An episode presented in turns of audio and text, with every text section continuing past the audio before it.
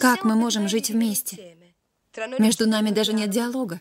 Неправда. Достаточно поговорить, и диалог есть. Психолог в телефоне.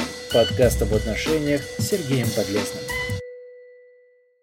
Привет, друзья! С вами Сергей Подлесный, и это подкаст «Психолог в телефоне». Сегодня мы поговорим об истории Елены. Сейчас, некоторое время спустя после тех событий, Елена обдумывает эту ситуацию. Ей в голову приходят разные мысли. Это было больше, чем отрицание, думает она. Конечно, он говорил со мной жестко и резко. Однако, насколько мне известно, многое из этого оказалось правдой. Чем дольше я оставалась здесь, на тот момент почти год, тем больше я верила, что я нехороший человек, и это заставляло меня сомневаться в своих чувствах, сомневаться почти во всем. Тогда казалось глупым спорить о каких-то уже очевидных недостатках, но именно такими и должны быть серьезные отношения, думала Елена. Он просто был честен со мной. Несмотря ни на что, он был каким-то идеальным для нее. К сожалению, для него она была идеальной мишенью. До того, как Елена встретила Максима, она была наивной первокурсницей с горящими глазами, которая проводила большую часть своего времени за учебой всего с горской друзей. Однако после одной судьбоносной вечеринки она была поражена обаянием этого старшеклассника, такого уверенного в себе, здравомыслящего и зрелого. По сравнению с ее школьным парнем, который едва умел держаться за руки, она, конечно, была очарована. За ней еще никто так не ухаживал. Это было опьяняюще. С того момента, как он спросил э, номер ее телефона на той вечеринке, она была поражена. И чем больше она начинала узнавать его, тем больше она очаровывалась его непосредственностью и сильным духом. Он мог без предупреждения зайти в аудиторию, чтобы забрать ее и пойти на какие-то авантюрные свидания. Елена очень быстро привыкла к этой смелости, к этой опьяняющей свободе. Она думала, что нашла свою вторую половину. К сожалению, по прошествии нескольких месяцев Елена начала понимать, что ее вторая половина ведет тайную жизнь, связанную с употреблением и продажей каких-то наркотических веществ. Максим жестко реагировал на любые вопросы. Его гнев становился все больше с каждой неделей, особенно когда его расспрашивали о его побочном бизнесе. Но Елена убеждала себя, что просто должна заниматься своими делами, и в этом нет ничего страшного. И осознала она свою ошибку только тогда, когда ситуация изменилась в направлении, в которое она никак не могла поверить раньше. Это совершенно изнуряющий и тяжелый опыт, когда ты сомневаешься во всем, включая собственное здравомыслие. В то время, когда Максим появился в жизни Елены, она все еще искала себя. Подхваченная опасными ветрами романтики, она позволила этим отношениям поглотить себя. Она думала, что не может жить без Максима, полагая, что сама из себя без него ничего не представляет. Сейчас, вспоминая эту историю, чтобы проникнуть, она заглянула в дневник, который вела, и прочитала строчку. Я чувствую, что из меня что-то вырвали самым худшим из возможных способов. До такой степени, что мне кажется, я не могу продолжать.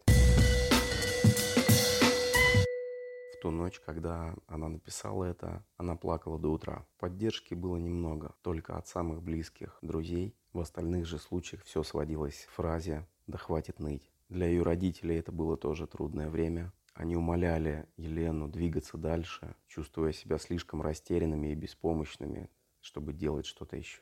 Проблема была в том, что Елена не могла уйти. Она еще ничего не знала о газлайтинге, но в играх разума Максима потеряла связь с реальностью. Он постоянно лгал ей, что не употребляет наркотики, потом упрекал за беспокойство. Он устроил скандал, когда она спросила его, почему он пропал без вести в течение нескольких дней. Максим называл Елену сумасшедшей и параноиком. В течение нескольких недель после того, как она выразила беспокойство, когда он остался на несколько дней в квартире другой девушки, чтобы утешить ее. Затем, конечно, было много моментов, которые слишком туманны, чтобы их помнить четко. Существуют только очертания воспоминаний, а также чувство боли и беспомощности, и вера в то, что кроме Максима в ее жизни больше никого не может быть.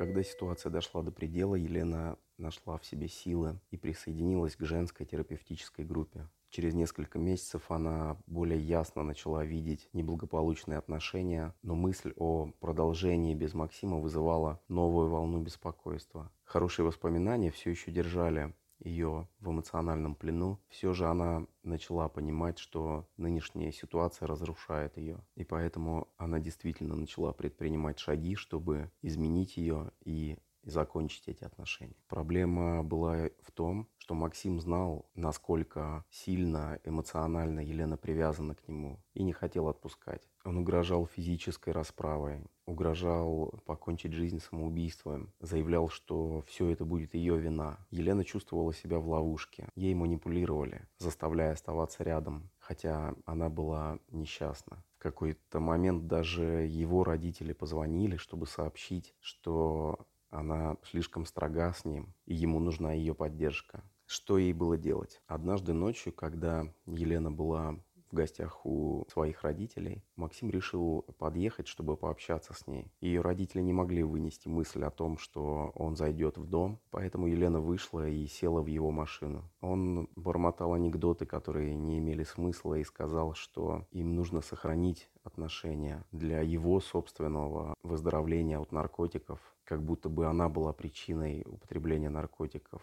Так продолжалось некоторое время. Елена была непреклонна, она приняла свое решение. И, возможно, в какой-то момент Максим устал от безразличия и отсутствия реакции со стороны Елены. Возможно, ему надоела эта игра, в которую Елена больше не хотела играть. Возможно, причиной стала последняя мелкая ссора с оскорблениями. Какой бы ни была причина, никогда в жизни Елена не чувствовала себя так хорошо и настолько готовым к чему-то новому в это неспокойное время группа поддержки, в которой она была, буквально спасла ей жизнь. Это дало ей круг надежных друзей и уверенность в том, что она может заводить новые здоровые и дружеские отношения. Та ловушка, в которой она оказалась, была реальной и очень страшной. Но главное, что Елена была не одна. Елена нашла в себе силы для того, чтобы изменить ситуацию, чтобы начать жить заново, чтобы понять то, что отношения могут быть другими, здоровыми. Но сколько людей э, живут как в тумане многие годы, находясь в уверенности в том, что без этого мужчины, который их подавляет, другой жизни просто нет. Друзья, делитесь комментариями о своих историях, о историях ваших друзей, как они смогли выйти из подобных ситуаций, какое решение приняли для того, чтобы изменить свою жизнь. Спасибо. С вами был Сергей Подлесный подкаст «Психолог в телефоне». До скорых встреч.